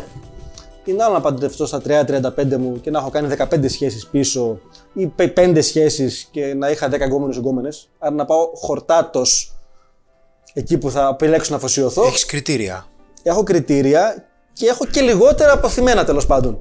Πάντα θα έχεις κάποια. Αλλά δεν έχω ρε παιδί μου να βρεθεί ο πρώτος στον δρόμο και να πάω γιατί να δω αν πιάνει η μπογιά μου. Έχω κάνει μια διαδρομή. Αυτό είναι Θα προσωπική σου, μου πω, εμπειρία. θα σου πω, Άλεξ, ναι, εντάξει, συμφωνώ, δεν διαφωνώ. Ε, πιο παρεϊστικά. Έτσι. Πιστεύω ότι όσο περισσότερα εξελίσσεσαι, ε, εξελίσσονται και τα βίτσια που σου βγαίνουν. Και δεν εννοώ τώρα μόνο βίτσια ερωτικά. Απλά αρχίζεις και καταλαβαίνεις ότι αυτό είναι βίτσιο και ότι το να ξεσπάς, να το ξεσπάς, δεν αξίζει για μεγάλο χρονικό διάστημα. Γιατί είναι σπατάλη. Είτε χρονική είτε οικονομική. Αυτό, αν θες να το εξηγήσω, που αποφασίζω στη μέθοδο, υπάρχουν τέσσερις βασικές ανάγκες προσωπικότητας. Είναι η βεβαιότητα, η ανάγκη να έχουμε ασφάλεια. Έτσι. Τώρα ξέρω ότι εδώ το ταβάνι κρατιέται, δεν το κρατάμε εμείς. Να έχω κάποια σταθερέ ζωή μου. Η δεύτερη ανάγκη είναι η αβεβαιότητα, το ρίσκο. Εκείνη η ποιότητα της ζωής. Το παιχνίδι, η χαρά, η δημιουργία. Έτσι. Η τρίτη ανάγκη είναι η σημαντικότητα. Δεν μπορεί να κάνει ο κύριος τίποτα. Και η τέταρτη είναι η σύμβηση και η αγάπη. Για κάθε μία ανάγκη έχουμε συμπεριφορές που τις καλύπτουμε. Κάτι κάνω. Υπάρχουν υγιείς συμπεριφορές και μη υγιείς. Στην αβεβαιότητα, μία υγιή συμπεριφορά είναι να παίζω παιχνίδια. Έτσι. Ε, να κάνω δημιουργικά πράγματα, να ζωγραφίζω οτιδήποτε τέτοιο, να κάνω επιχειρήσεις. Τα μη υγιή οχήματα, και αυτό είναι κάτι που με καλύπτει την ανάγκη μου πλήρως και με υγεία. Τα μη υγιή οχήματα είναι το αλκοόλ, ο τζόγος, τα ναρκωτικά. Αβεβαιότητα, να πάμε 200 στη συγκρού. Άρα, αν μάθω να καλύπτω τις ανάγκες μου με υγιή οχήματα, αυτόματα δεν βγαίνουν τα μη υγιή στην επιφάνεια. Άρα αυτό είναι θέμα συμπεριφορών. Είναι θέμα αυτογνωσίας και δράσης. Αν λοιπόν μπορώ να καλύπτω με υγεία την αβεβαιότητά μου, δεν έχω ανάγκη να ξεπηδείξω. Το έχω καλύψει με άλλο τρόπο. Στην επιχειρηματικότητα μια χαρά. Στο ότι μπορώ να παίξω ένα πόκερ με τους φίλους μου ένα βράδυ για χαβαλέ, όχι στο καζίνο. Μια χαρά. Άρα να βρω τρόπους να καλύπτω αυτές τις ανάγκες με υγεία για να μην βγαίνουν τα άλλα. Γιατί όλοι έχουμε και φωτεινή και σκοτεινή πλευρά μέσα. Αν τη φωτεινή δεν την εκφράσω, θα κάνει πάρτι σκοτεινή. Όλοι έχουμε και από τα δύο. Θέλω να μάθω να χαλιναγωγώ τη μία και να εκφράζω την άλλη. Ναι, ή να κάνει πάρτι σκοτεινή σε ασφαλή πλαίσιο. Εντάξει, όσο αυτό μπορεί να είναι. Και αν, αν, έχει, αν είναι κάνει καλά με τις αξίες μου. Σε αυτό το πλαίσιο. Προφανώς. Οι αξίες είναι πάνω από όλα. Λέω πώς μπορεί να αντικατασταθεί ας πούμε, το, το, το μοχίτο που θα πιω άλλο στην παραλία; Γιατί θα σου πει ο άλλος, κοίτα να δεις, εγώ το δέχομαι να κάνω θυσίες 10 χρόνια, από τα 30 μέχρι τα 40, να μην πάω πουθενά. Αλλά όταν κάτσουμε να το σκεφτώ ότι, οκ, πέτυχα, έχω οικονομικά πλέον 41 ετών, αλλά μέσα σε, αυτά, τα- σε αυτή τη δεκαετία δεν έκανα ούτε ένα ταξίδι, το οποίο είναι κόστος, είναι χρόνος, αλλά επίσης ο προορισμός και το ταξίδι που θα κάνεις είναι ανεκτήμητης αξίας. Αν Μπράβο. έχει για εσένα, ε, αν το θες πάρα πολύ. Σε αυτό έχεις απόλυτο δίκιο και η απάντηση εκεί είναι η εξής. Κάνω το ταξίδι είναι μια κατηγορία μόνο. Το πιστεύω βαθιά ότι Γι' είναι αυτό μια έφερα εμπειρία. μια απόλαυση η οποία Μπράβο. και εγώ είναι, πιστεύω ότι είναι είναι άλλο το μοχίτο στο αγωνιστικό. Ανεξάρτητη ναι. με την εξέλιξη του ανθρώπου. Από εκεί και πέρα, εάν δεν νοηματοδοτήσω τη θυσία, θα είναι θυσία. Αλλιώς λέγεται τίμημα. Μια ιστορία προσωπική λοιπόν, γιατί πέρασα πολύ ζώρικα πριν από 5-6 χρόνια. Είτε φάγαμε τη, την πίκρα στο κατασκευαστικό κομμάτι με την εταιρεία, έκανα διάφορα παράλληλα. Έχω κατέβει Αθήνα, είμαστε με τη γυναίκα. Έχω πρωτοξεκινήσει το αποφασίζω σαν μαθητής, άρα δεν υπάρχει εισόδημα από εκεί. Και είναι αυτή μια ιστορία για άλλο επεισόδιο. Το πώς τέσσερα χρόνια το έχτισα εκεί πέρα μέσα και το brand μου και τι προσέφερα για να έχω τώρα τη μισή εταιρεία. Με 0 ευρώ. Άστο αυτό στην άκρη. Χωρίς να έχω τα απαραίτητα εισοδήματα. Πρέπει να εδώ. σου ανοίξει και άλλη τρύπα για να γίνει αυτό, φίλε. Μπράβο. Τέσσερα χρόνια έτσι. Εκεί λοιπόν, κάποια στιγμή μέναμε σε ένα σπίτι με τη γυναίκα μου. Είχαμε μόλις γεννήσει την Εφέλη, την πρώτη κόρη, με ό,τι σημαίνει αυτό και σε έξοδα. Και δεν πολύ βγαίναμε. Και επειδή είχα ήδη μπει στη διαδικασία έτσι, στο χρήμα, στην νοοτροπία, ήθελα να τα εφαρμόσω. Και λέω, Λεωνάκο μου, πάντα στη συνεννόηση, γιατί έχει πολύ μεγάλη σημασία με τον ή την σύντροφό σου, να είστε συνοδοιπόροι και αποφασίσετε μαζί. Λέω, θέλω να βρούμε ένα σπίτι πολύ πιο χαμηλό σε ενίκιο. Ξέρω ότι θα είναι αυτή η ποιότητα. Για τρία με τέσσερα χρόνια, έτσι, να, να ρίξουμε το βιωτικό μας επίπεδο και σου υπόσχομαι αυτή τη διαφορά, δεν τη φάμε, έχω πλάνο συγκεκριμένο. Και πήγαμε από τα 900 ευρώ που δίναμε στα 400 σε ένα σπίτι το οποίο τώρα φεύγουμε, αύριο μετακομίζουμε. Χα. Τέσσερα Έλα, χρόνια ρε. περάσαμε εκεί. Μπράβο. φίλε, μπράβο. Με πολύ, πολύ χαμηλότερο βιωτικό επίπεδο. Νορμάλ για τα παιδιά, αλλά όχι αυτό που θέλω για την οικογένειά μου. Ναι. Μαζί με τη Λεωνή σε αυτό. Αυτή τη διαφορά την έχω επενδύσει και αυτή τη στιγμή δίνει ένα εκπληκτικό παθητικό εισόδημα. Άρα είναι ένα τίμα που πληρώνω. Δεν το συχτηρίσαμε ποτέ. Το χειμώνα που δεν είχε καλό κουφώματα ας πούμε, και είχε ψηλό κρύο μέσα και είχαμε την όποια θέρμανση, ήταν, ήταν αυτό το τίμημα. Δεν είναι θυσία, αλλά γιατί κάνω κάτι άλλο. Αν απλά είχαμε πάει εκεί, γιατί δεν είχαμε κάτι άλλο, εκεί είναι θυσία πλέον. Άρα χρειάζεται να ξέρω γιατί το κάνω. Αν βρω το γιατί, δεν υπάρχει θυσία για μένα. Και τι, για ποιο λόγο το κάνω και τι θα μου αποδώσεις στο μέλλον, έτσι; Μπράβο. Γιατί Και οι αυτό- περισσότεροι δεν σκέφτονται το ρόι. Έτσι. Τι- Την επιστροφή επένδυσης Μπράβο. που θα έχω. Αν λοιπόν αυτό το 20 ευρώ που λες εσύ, αντί για το μοχίτο, ξέρω ότι θα το κρατήσω στην άκρη και θα είναι 20 ευρώ αυτό το μήνα που τα αποταμίευσα για να τα επενδύσω κάπου. Και ότι αυτά μπορεί σε 10 χρόνια να μου δίνουν 20 ευρώ το μήνα. Αλλά κανείς δεν βλέπει τον ανατοκισμό. Είναι η βραχυπρόθεσμη, είναι ο κακός, κακή χρήση νόμου πόνο ειδονή που λέμε εμείς. Instant gratification. Αυτό. Τελεία. Αν το χαλιναγωγήσω αυτό, αλλά να ξέρω γιατί το κάνω, είναι μια χαρά. Και αν επιλέξω να φέρω και το μοχίτο, και αυτό μια χαρά είναι. Αλλά να δω γιατί το κάνω συνεχόμενο αυτό. Πιστεύω ότι ό,τι έχω καταφέρει στη μικρή έτσι, ζωή που είτε με κάνει Είσαι όσο και έτσι 20. 30 Τώρα που ξυρίστηκες είσαι. Λοιπόν, το έχω καταφέρει επειδή υπάρχει ένας τρόπος σκέψης που μου έχει δώσει αυτοβελτίωση. Και είμαι κοινωνός και λόγω έργα επαγγελματό, αλλά και γενικότερα σαν οτροπία ότι θέλω όλοι οι άνθρωποι να ασχοληθούν με αυτό. Εσείς το αποφασίζω. Είστε χρόνια, 30 χρόνια. Ναι, ο Αντώνης ήταν από τους πρώτους ναι, στην από Ελλάδα. τον- που τον ξεκίνησε. καλογύρω, ναι. Και έχετε αντιμετωπίσει όλο αυτό το σκεπτικισμό και όλο αυτό το, το ταμπού που υπάρχει, που αντιμετωπίζουμε ακόμα και τώρα, ας πούμε. Γιατί υπάρχει αυτό το πράγμα. Και έχεις και μια ιστορία πολύ καλή να μας πεις. Κοίταξε, ναι, καταρχάς τότε ήταν ε, η προβληματική ή όταν ήταν ο Αντώνης ε, στο τραπέζι, ρε παιδί μου, με φίλους, τι δουλειά κάνετε, σεμινάρια αυτοβελτίωσης. Α, εσείς έχετε τους προβληματικούς, ξέρω εγώ, που έρχονται ναι, εκεί. ναι, ακριβώς. Καλά, ακόμα το λένε. Ναι, ότι αλλά- όσοι χρειάζονται βοήθεια στο φλερτ λένε εμάς είναι προβληματική, που δεν ισχύει. εντάξει. Ας- ας- Πλέον, ας πούμε, στο live coaching τέλος πάντων είναι πολύ λιγότερο αυτό. Έχουμε φτάσει στο άλλο άκρο, μάλλον σε κάθε γωνία έχει και από έναν. Ε, Δεν είναι για σήμερα αυτό. Να το ανοίξουμε, φίλε. Ε, Εντάξει, η αγορά δείχνει, φίλε. Μπράβο. Ποιος Από αξίζει εκεί και, μένει. πέρα, εάν είσαι καλός στο που κάνεις, εάν δημιουργείς αξία στον κόσμο, σταδιακά απλά ο πρωτοπόρος σκάβει και όλο το βράχο, ρε παιδί μου. Εντάξει, οκ, έχει πολύ περισσότερο κόπο. Τον Αντώνης, ας πούμε, τον κυνήγησε πάρα πολλά χρόνια η εκκλησία. Γιατί; Και στην Κύπρο και εδώ. Γιατί νομίζω ότι είναι αίρεση αυτό. Μάλιστα. Με αυτά που έχεις έρθει με αυτά που φωνάζουν Ναι, μέσα. ναι, ναι, ναι. Πάρα πολλά χρόνια. τον κυνήγησαν αρκετά διάφοροι τηλεοπτικοί φωνακλάδες για τους δικούς τους λόγους. Και κάποια είχε γίνει ένα σκηνικό το 2004 ο Αντώνης τότε έκανε, ακόμα το κάνουμε σε άλλα σεμινάρια εμείς. Κάνουμε πυροβασία, ρε παιδί μου. Τώρα δεν το κάνουμε μαζικά, το κάνουμε σε πιο πρεβέ σεμινάρια. Όπου σε ένα σεμινάριο μια Παρασκευή υπήρχε ένας θάνατος ενός ανθρώπου στο διάλειμμα. Τελικά αποδείξει στο δικαστήριο φραγμένη αρτηρία είχε. Οπότε το πιάσανε τα παπαγαλάκια και οι Τριανταφυλόπουλοι και όλοι αυτοί και οι Τατιάνες και οι Χ τέλος πάντων. Ε, ότι εκεί που πεθαίνουν σε σεμινάρια κτλ.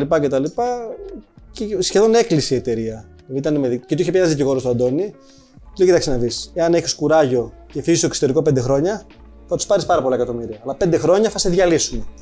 Θα σε διαλύσουν. Μα έπαιρνε παιδιά, νομίζω, νομίζω ο Χίος ήταν, αν θυμάμαι καλά. Ο καλογύρος στο βιβλίο της Δυναμική έχει από πίσω κάποιες μαρτυρίες του Ντάιερ, του κορυφαίου ας πούμε κτλ.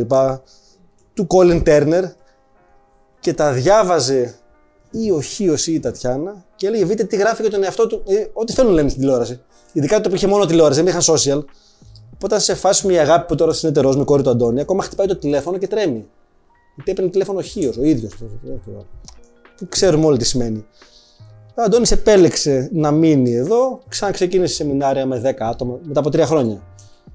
Τότε χτίστηκε το αποφασίζω σαν όνομα και πλέον φτάσαμε πριν από μια εβδομάδα που του κάναμε το αποχαιρετιστήριο, γιατί έχει 3 χρόνια κάνει σεμινάριο, που έχει 800 ανθρώπους και ένα εκπληκτικό ας πούμε συνέστημα. Άρα, αν έχεις επιμονή, πιστεύεις αυτό που κάνεις και δίνει αξία στον κόσμο όσο και να σε χτυπήσουν και πώς θα τα είχαν παρατήσει, όχι μόνο εκεί και σε άλλα πράγματα, πάντα αυτό θα καταλήξει ωραία. Θα θέλει το στομάχι που είπε εσύ. Ναι, στομάχι. Αυτό. Θέλει στομάχι. Θέλει στομάχι. Ναι. Okay. ναι. Και εκείνη και ομορφιά τελικά. Ενώ ότι τι θα θυμάσαι εν τέλει. Τώρα χτύπησε η κόρη μου προφέ. Έπεσε παιδιά και άνοιξε όλο το γόνατο. Και τις ένα δικές μου πληγές. Τι θυμάμαι, τις πληγές θυμάμαι. Τι θυμάμαι, το... Ξέρεις, βόλτα στην παραλία. Ε, έβλεπα διάφορες πετυχημένες εταιρείες και στις, οι μεγαλύ... στις φάσεις που είχαν τη μεγαλύτερη τους ανάπτυξη ήταν στη μεγαλύτερη κρίση. Δηλαδή το μπαμ το κάνανε όταν ήταν φίλε και εγώ είμαστε τώρα. Και αν τα αφήσω θα γίνει παρανάλωμα ή θα κάνω κάτι. Γιατί εκεί ξεβολεύτηκαν και πάρα πολλές εκεί κλείσανε. Τώρα έκλεισε η Nokia, έκλεισε η Canon, πια έκλεισε. Κολοσσή. Packard υπάρχει ακόμα. Ε, ναι. Έχει κάτι λάπτοπ κτλ. Δηλαδή, και η Canon υπάρχει. Η Nokia. Sorry, αλλά. Μάλακα. Για καλό το Ευχαριστούμε. Ευχαριστούμε.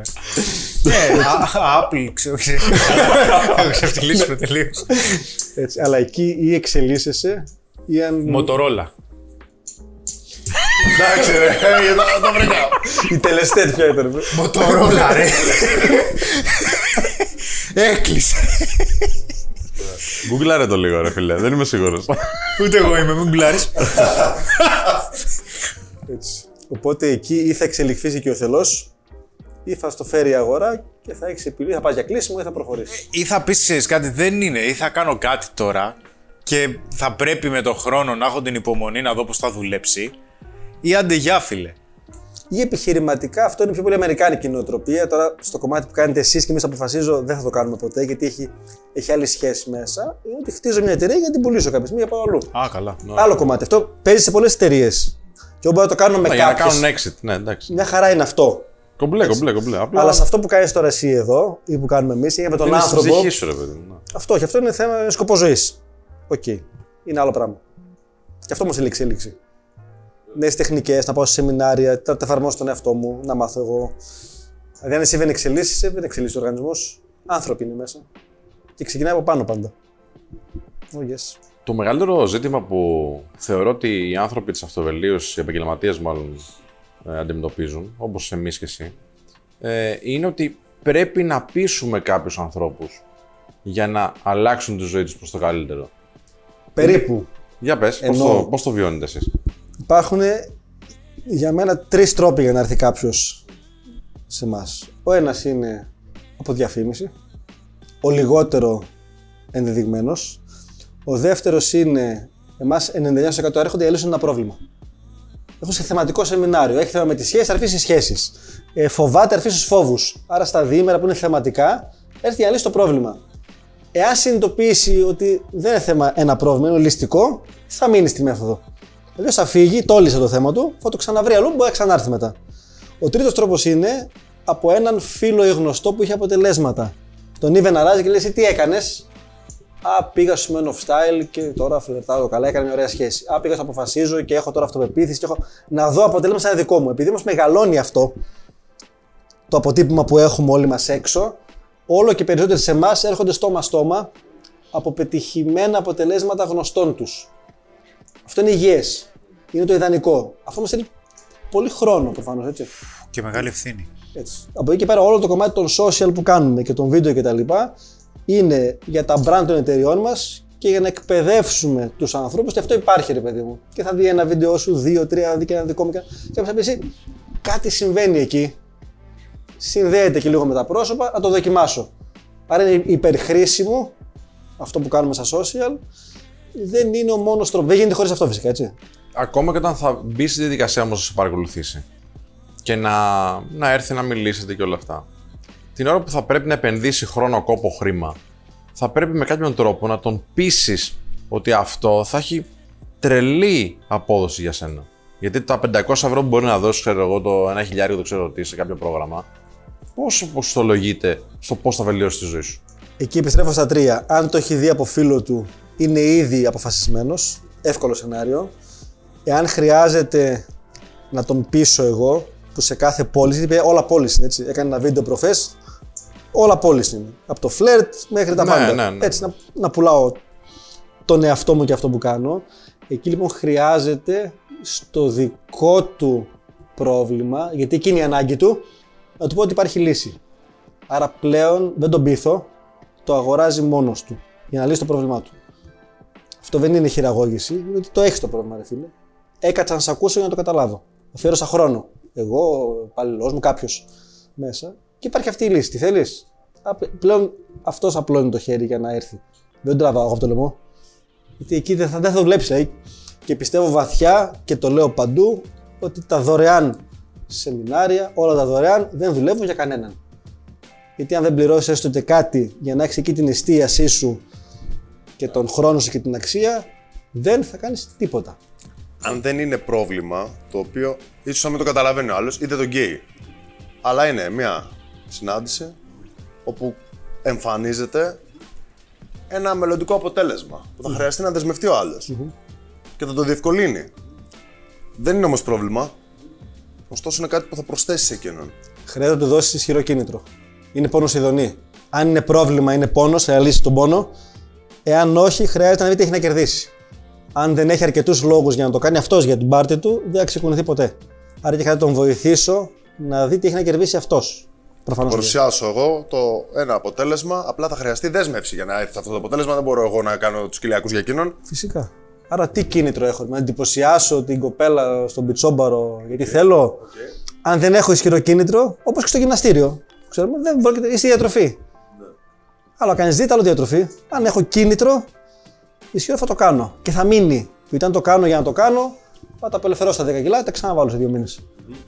Είναι θέμα κινήτρου πάντα. Να βρω λόγους εγώ για τον εαυτό μου για να το κάνω. Και να έρθει ο, ο coach, γιατί προπονητές είμαστε σε αυτό όλοι, δεν το κάνουμε εμείς γι' αυτό να, να τον βοηθήσει να μην κάνει λάθη. Έλεγε ωραία κάποιος, το να πάω στο γυμναστήριο δεν βοηθάει κάπου, γιατί μπορώ να κάνω πάγκο κάθε μέρα και να το κάνω με λάθος τρόπο και τραυματίζομαι. Άρα ότι βάζω την προσπάθεια, δεν συμμετέχω και αποτέλεσμα. Δεν μου δείξεις κάποιος και πώς το κάνω σωστά. Εκεί έρχεστε κι εσείς και εμείς και όλοι. Να σου πω ρε φίλε, οκ, έχεις τη διάθεση να φέρεις το χρόνο, έλα να το κάνουμε και σωστά, να σε βλέπω. Να σου πω λίγο fine tuning ή να, έχεις, να είσαι κάπου. Το υπόλογο στα ελληνικά δεν μου αρέσει. Accountable τέλος πάντων. Αξιόπιστος. Μετρήσιμος. Ναι, το έχεις το accountable είναι να έχω κάποιον στον οποίο να, να δίνω λόγο. Αχα. Είναι ο coach, και ο προπονητής. Μπράβο. Χρειάζεσαι τρίτο πρόσωπο. Εκεί μπαίνουμε πάλι εμείς. Γιατί και ο πιο top αθλητής του κόσμου να είσαι, έχουν 7 προπονητές ο καθένας. Βέβαια, βέβαια. Γιατί τους έχουν, δεν ξέρουν να κάνουν. Δεν θέλω κάποιον να είναι εκεί, να με βοηθάει όταν δεν έχω την όρεξη σήμερα να με σμπρώξει λιγάκι. Έτσι, να δίνει ενέργεια, έτσι, να, να μου βγάζει τα εμπόδια λίγο από το Και να μυαλό μου τα διευκολύνει τον νοητικά. δρόμο, να μου λέει εσύ από εδώ είναι πιο εύκολο, μην πας από εκεί. Να με Να διορθώνει. πάει ο καθένας τώρα, ρε φίλε, και βλέπει, παίρνει συμβουλές, ας πούμε, από τον φίλο του. Ναι, το κλασικό. Ναι. Ή από τη μητέρα του, ξέρω, τον πατέρα Και του. στα επενδυτικά. Λέει, εσύ, α, ρώτησα το θειό μου, λέει δεν είναι καλό αυτό. Εντάξει, κάτσε να το πω. Δεν είναι καλή επένδυση αυτή. Μα έχει συμβεί. Ναι, το Και πιστεύω. ε, έχω μιλήσει με άνθρωπο και μου λέει: Ξέρεις κάτι, ο φίλος μου μου λέει: Δεν έχει καλή εικόνα για εσάς. Του λέω: Έχει καμιά σχέση, μου λέει: Παρθένος είναι. Του λέω: Ρε φίλε, οκ, εντάξει, ε, δεν είναι κακό. Εντάξει. Ε, βασικά, αν έχεις πάει 25, 26, 27, κάτι πρέπει να κάνεις. Εντάξει. Δεν- δεν- τι Ναι, να μα κάνουμε. χάνεις και την απόλαυση. Τι να δηλαδή, κάνουμε δεν τώρα, έπρεπε. λοιπόν. Από την άλλη, εντάξει, άμα δεν θέλεις να βρεις μια σχέση, κα, κα, ακού αυτό που λέει ο φίλος σου. Γιατί αυτό που κάνει ο φίλος σου δουλεύει στο να μην έχεις σχέση. αν αν θέλεις να, να έχεις. Εντάξει, δηλαδή θα τρελαθούμε τώρα. Θέλω να βγάλω λεφτά. Ο θείος σου είναι φυλάκι από χρέη. και λοιπόν, μου το είπε ο θείος μου. Εντάξει, θέλεις να μπει φυλακή δηλαδή, ξέρω εγώ. Δεν ξέρω, ρε φίλε, εντάξει. Κι όμως έτσι. Και ξέρεις τι, βλέπω ας πούμε ότι δε, δύσκολα θα γνωρίσω άνθρωπο ο οποίος είναι πετυχημένος αυτοδημιούργητος που είναι, θα σου πει, άστο ρε φίλε, ξέρω. Ναι, δύσκολο. Δύσκολα θα σου το πει.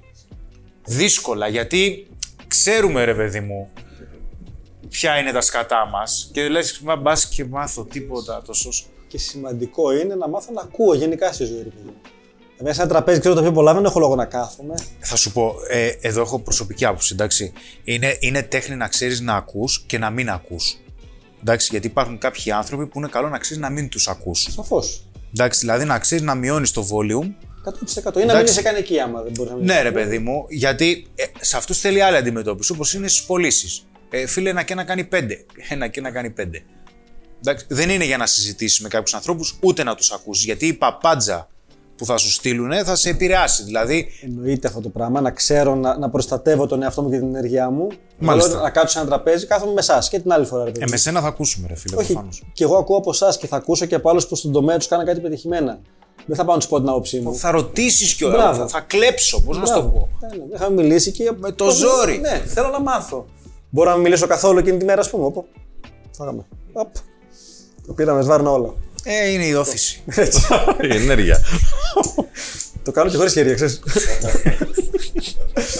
Μα τι είναι αυτά που λέτε, ρε παιδιά. τον καφέ του έτσι. Σε ένα σεμινάριο του πολύ προχωρημένα μας, τους κάνουμε. Καλά, πάει ήταν ο Γιούρι Γκέλερ, τέλος πάντων, που έκανε αυτό με το κουτάλι, το οποίο είναι σχετικά normal. Εμείς για να δείξουμε την ενέργεια, γιατί όλα, όλα είναι ενέργεια μέσα, με διαδικασία τώρα μπόλικη και προχωρημένη, παίρνουν ένα κουτάλι κανονικό, το πιάνουν από το, από το λαιμό και αφού τους καθοδηγήσουμε και περάσει πολλή ώρα, το λυγίζουν αυτό το εύκολο και το γυρνάνε όλο γύρω-γύρω έτσι, κόντρα σε αυτό. Και το κάνουν όλοι ανεξαιρέτως μέσα. Είναι για να συνειδητοποιήσω ότι τα πάντα είναι ενέργεια και ότι εγώ δημιουργώ την πραγματικότητά μου σε όλο αυτό το τριγύρο. Οκ. Τώρα αυτό έρχεται λίγο κόντρα με αυτά που πιστεύει ο κόσμος γενικά. Ναι, βέβαια. Αλλά εντάξει, τώρα ποιος δεν πιστεύει ότι είναι ενέργεια. Δηλαδή, τι να πούμε τώρα, τα κύματα που επικοινωνούμε αυτή τη στιγμή, το πώς με κάνεις να νιώθω, πώς σε κάνω να νιώθεις, είναι ενέργεια αυτό το πράγμα. Όλο. Απλά δεν το έχουμε εξερευνήσει τόσο πολύ ή μας είναι δύσκολο να το συνειδητοποιήσουμε ότι μπορεί να υπάρχει. Είναι αυτό το αποδεδειγμένα πλέον. Δηλαδή από κβαντική φυσική μέχρι νευροβιολογία υπάρχουν επιστημονικές αποδείξεις, δεν είναι θεωρία όπως ήταν κάποτε. Και λίγο Δανέζια για να ακούσει ο κόσμος που είναι γνωστός αστροφυσικός Έλληνας που τα λέει πάρα πολύ απλά. Ότι και αυτό εδώ είναι η ίδια ενέργεια με σένα. Απλά έχει άλλη πυκνότητα, Ναι, ναι, ναι. άλλη δομή. Matrix, βερισνό spoon, ας πούμε. Τέλεια. Αλέξη, σας ευχαριστούμε πάρα, πάρα, πάρα πολύ. Ευχαριστούμε.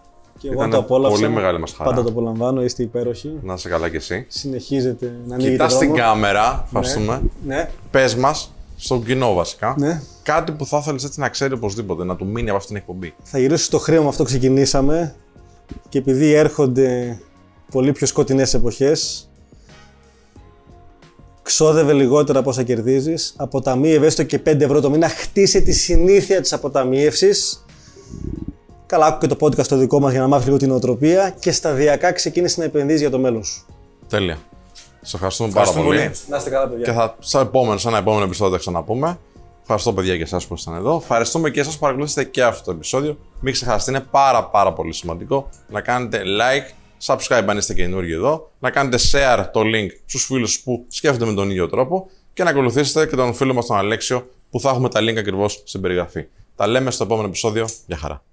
Αν σου άρεσε το σημερινό ηχητικό επεισόδιο, μην ξεχάσεις να το μοιράσεις σε κάποιον φίλο σου που το βρει ενδιαφέρον και παράλληλα να κάνεις follow ή συνδρομή για να μην χάσεις κανένα νέο επεισόδιο. Επίσης, στην περιγραφή του επεισοδίου θα βρεις ένα link από το σημερινό μας χορηγό που είναι η Freedom 24. Φτιάξε το λογαριασμό σου τώρα και πάρε μια δωρεάν μετοχή όλη δικιά σου.